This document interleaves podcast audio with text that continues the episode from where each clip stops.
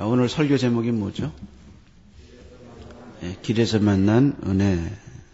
본문은 야곱이 길을 가는데 하나님의 사자들을 보고 아 이는 하나님의 군대다. 그리고 자기가 하나님의 군대를 본 땅의 이름을 마하나임이라 지었다고 얘기하는 것이 오늘 본문의 내용입니다. 내용은 짧지만 1절과 2절이 가지고 있는 그 의미는 굉장히 깊습니다. 우리가 먼저 생각해 볼 것은 야곱이 이 하나님의 군대를 본 시기에 대한 겁니다. 언제 하나님의 군대를 봤느냐? 우선 본문은요, 창세기 31장과 앞으로 일어날 창세기 32장 사이에 1절과 2절이 끼어 있는 겁니다. 아, 쉽게 말하면 31장의 사건은 이미 일어난 거고요. 32장의 사건은 앞으로 일어날 거예요. 그러니까 일어난 사건과 일어날 사건 사이에 1절과 2절이 끼어 있는 구조입니다. 야곱이 겪은 과거의 사건과 앞으로 일어날 미래의 사건 속에 이 하나님의 군대를 본 사건이 끼어 있다는 겁니다. 그러면 31장에서 무슨 일이 있었나? 야곱이 무슨 일을 겪었나? 야곱은 지금 길을 가는데 어디로 가고 있느냐? 고향으로 가는 길입니다. 야곱은 외삼촌 라반의 집에서 20년을 살다가 고향으로 아버지가 있는 가나안으로 가고 있습니다. 근데 야곱은 외삼촌과의 관계가 깨진 상태에서 헤어집니다. 깨졌다는 말보다 더 정직하게 말하면 야밤도주한 겁니다. 도망친 거예요. 사람이 만날 때도 참 귀하지만 헤어질 때를 잘 어, 잘해야 되거든요. 야곱은 완전히 헤어질 때 관계가 끼어져서 헤어졌습니다. 31장 19절에 보면 그때 라반이 양털을 깎으려고 갔고 갔으므로 라헬은 그의 아버지 드라빔을 도적질했다 이렇게 기록했습니다. 그러니까 야곱이 라반의 집을 탈출할 때 도망갈 때 라반이 양털을 깎으러 갔다 그렇게 얘기합니다. 여러분 양을 치는 사람에게 1년 중에 가장 중요한 때가 언제냐? 양털 깎을 때입니다. 이때는 온 집안의 종과 집안 사람이 양털 깎는 일에 집중합니다. 그거 잘못 깎으면 1년 양친 거 다 망치는 겁니다. 그래서 온갖 노동력을 다 집중해서 매달리기 때문에 다른 일이 생겨도 그것을 집중할 수 없을 때입니다. 야곱은 이걸 너무나 잘 알고 있었어요. 지금 라반이 움직일 수 없다. 라반이 지금 전혀 손댈 수 없다라는 그 시기를 정확하게 포착하고 라반이 움직일 수 없는 때 도망친 겁니다. 야비하죠? 좀 야비합니다. 그때 라반이 이 사실을 알고 원한이 더 깊어져요. 그래서 7일을 쉬지 않고 달려옵니다. 원래 말이라는 게, 짐승이라는 게 3일을 가면 쉬게 해줘야 돼요. 그래서 창세기에 보면 양들과 소를 몰 때 3일 길을 몰고 쉬었더라. 3일 길을 몰고 쉬었더라. 라는 말이 나옵니다. 그럼 라반이 얼마나 원한이 깊었는지 일주일을 쉬지 않고 쫓아간 겁니다. 그래서 결국에 라반을, 라반이 야곱을 잡을 시기에 와요.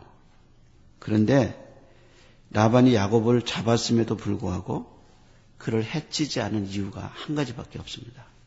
그것은 라반의 입으로 직접 얘기했어요. 라반이 야곱에게 이렇게 얘기했습니다. 너의 아버지 하나님이 어젯밤에 내게 말씀하시기를 너는 삼가 야곱에게 선악간을 말하지 말라 그랬다는 거예요. 그러니까 내가 너를 죽일 수 있었는데 내가 너를 죽이려는 그때 하나님이 나타나셔서 선악간을 말하지 말라 손대지 말라 그래서 내가 너 손 안 된다. 그게 라반의 말이에요. 그게 과거에 일어난 사건이에요. 그렇다면 앞으로 일어날 사건은 뭔가? 그것은 32장에 앞으로 일어날 사건이 기록되어 있습니다.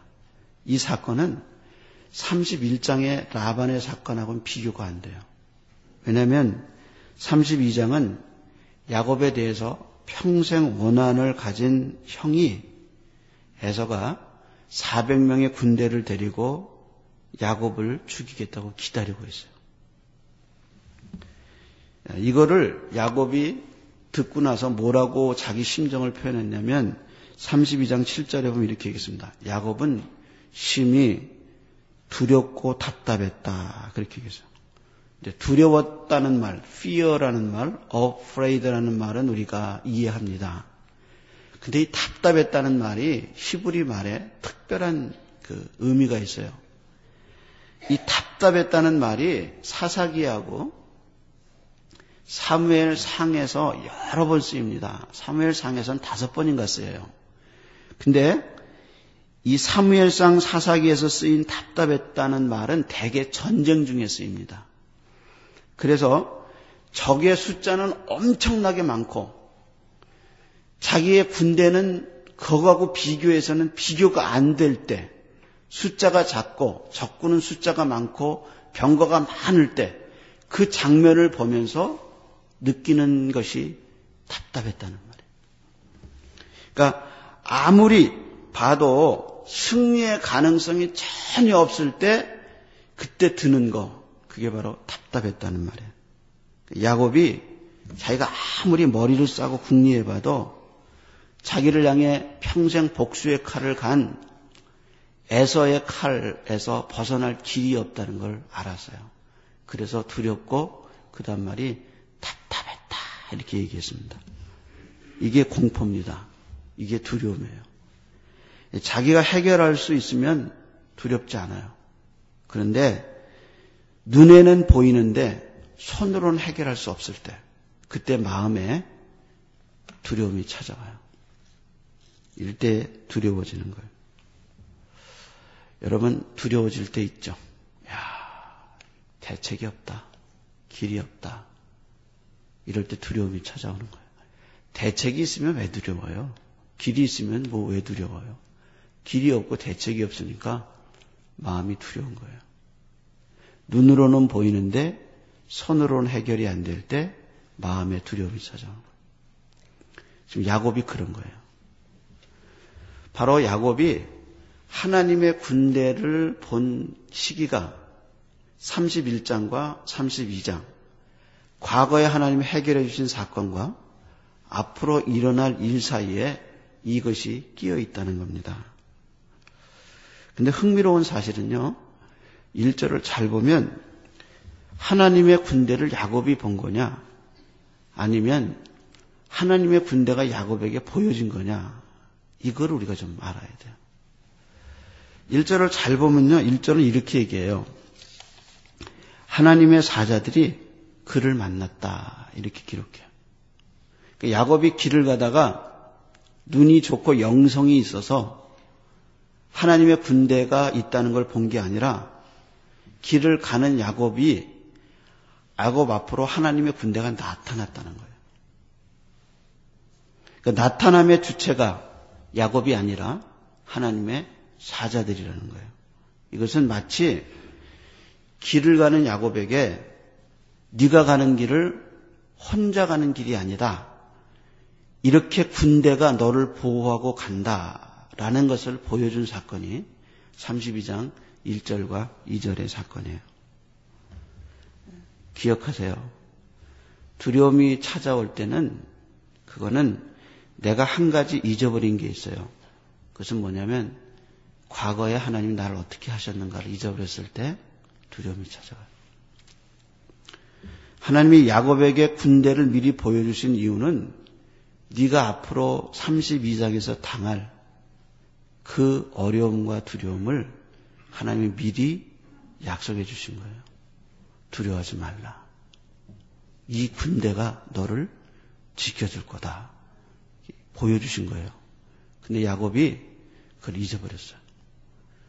그래서 에서를 에서의 사건을 놔두고는 야곱이 심히 답답하고 두려워했어요.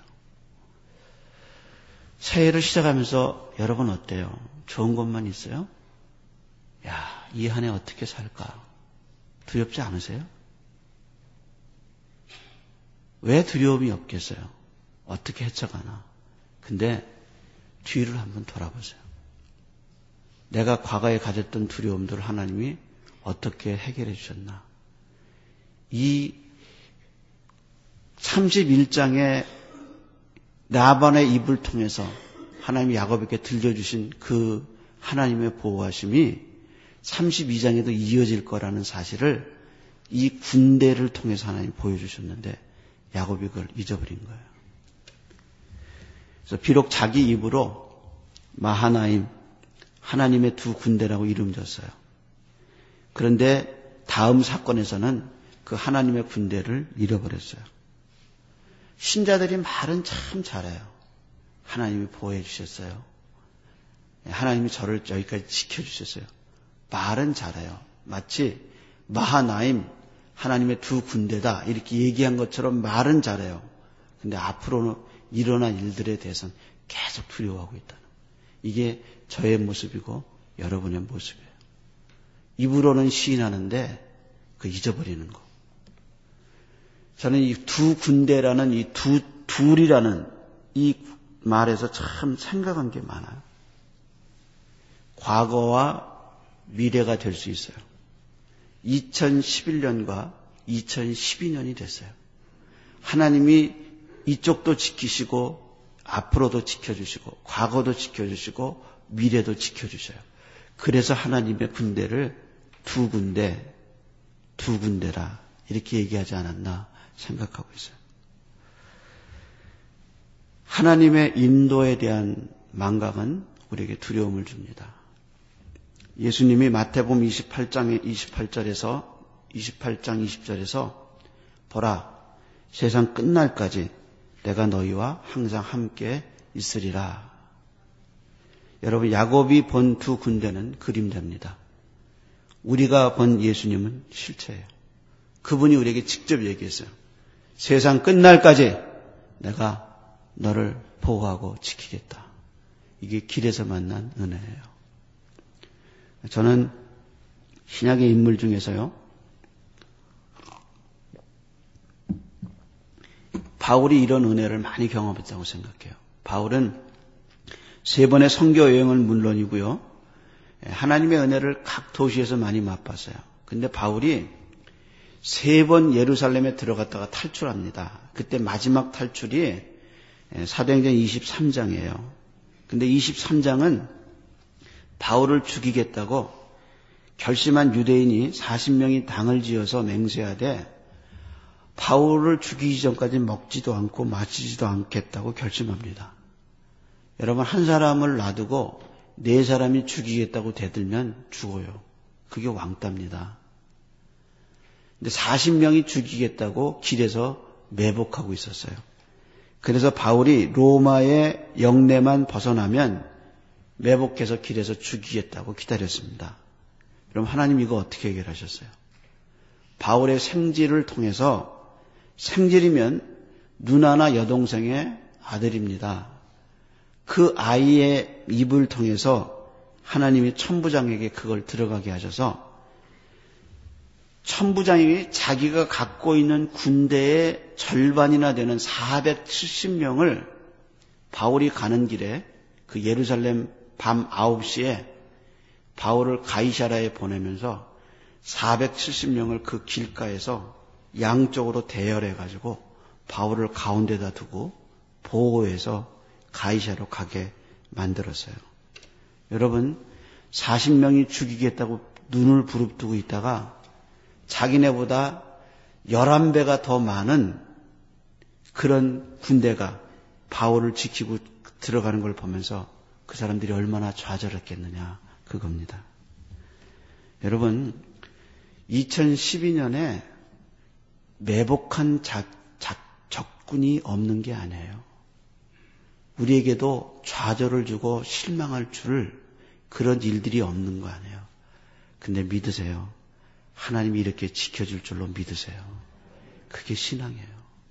그 믿음 없으면 평생 두려워하고 살아요. 근데 이민 와서 지금까지 빈손 들고 시작한 우리를 축복하시고 믿음 없는 나에게 믿음 주시고 은혜 주신 하나님이 지금도 살아 계셔서 2012년을 인도하실 걸 믿는 거 그게 신앙이에요. 그게 마하나임의 고백을 한 우리의 신앙의 고백이 되어야 돼요. 이걸 모르면 우리는 두려워합니다. 하나님이 하나님의 군대를 보게 한 사건과 그 사건 속에 전에 있던 사건을 해결해 주시고 31장을 해결해 주시고 앞으로 일어날 32장 사이에 은혜를 주실 거예요. 저는 신년 새벽 기도가 그런 하나님의 섭리라고 믿어요. 이 새벽 기도를 통해서 기도 많이 하세요. 할 수 있는 건 많이 기도하시고 일어날 기도의 제목들을 갖고 기도하세요. 그 기도 제목 제목마다 하나님의 군대가 여러분의 길목에서 여러분을 지켜주실 줄로 믿습니다. 그게 신앙이에요. 2012년 길을 갑니다. 우리가 이 길에서 잊지 말아야 할 것은 주님이 우리와 동행하신다는 거예요. 두려움은 공포라는 것은 이런 하나님의 인도를 믿지 못할 때 일어나는 현상입니다. 그러나 하나님이 나와 함께 한다고 약속하신 약속은 그 충만한 약속 속에는 공포와 두려움이 자리 잡지 못합니다. 그래서 믿음을 새롭게 해야 돼요.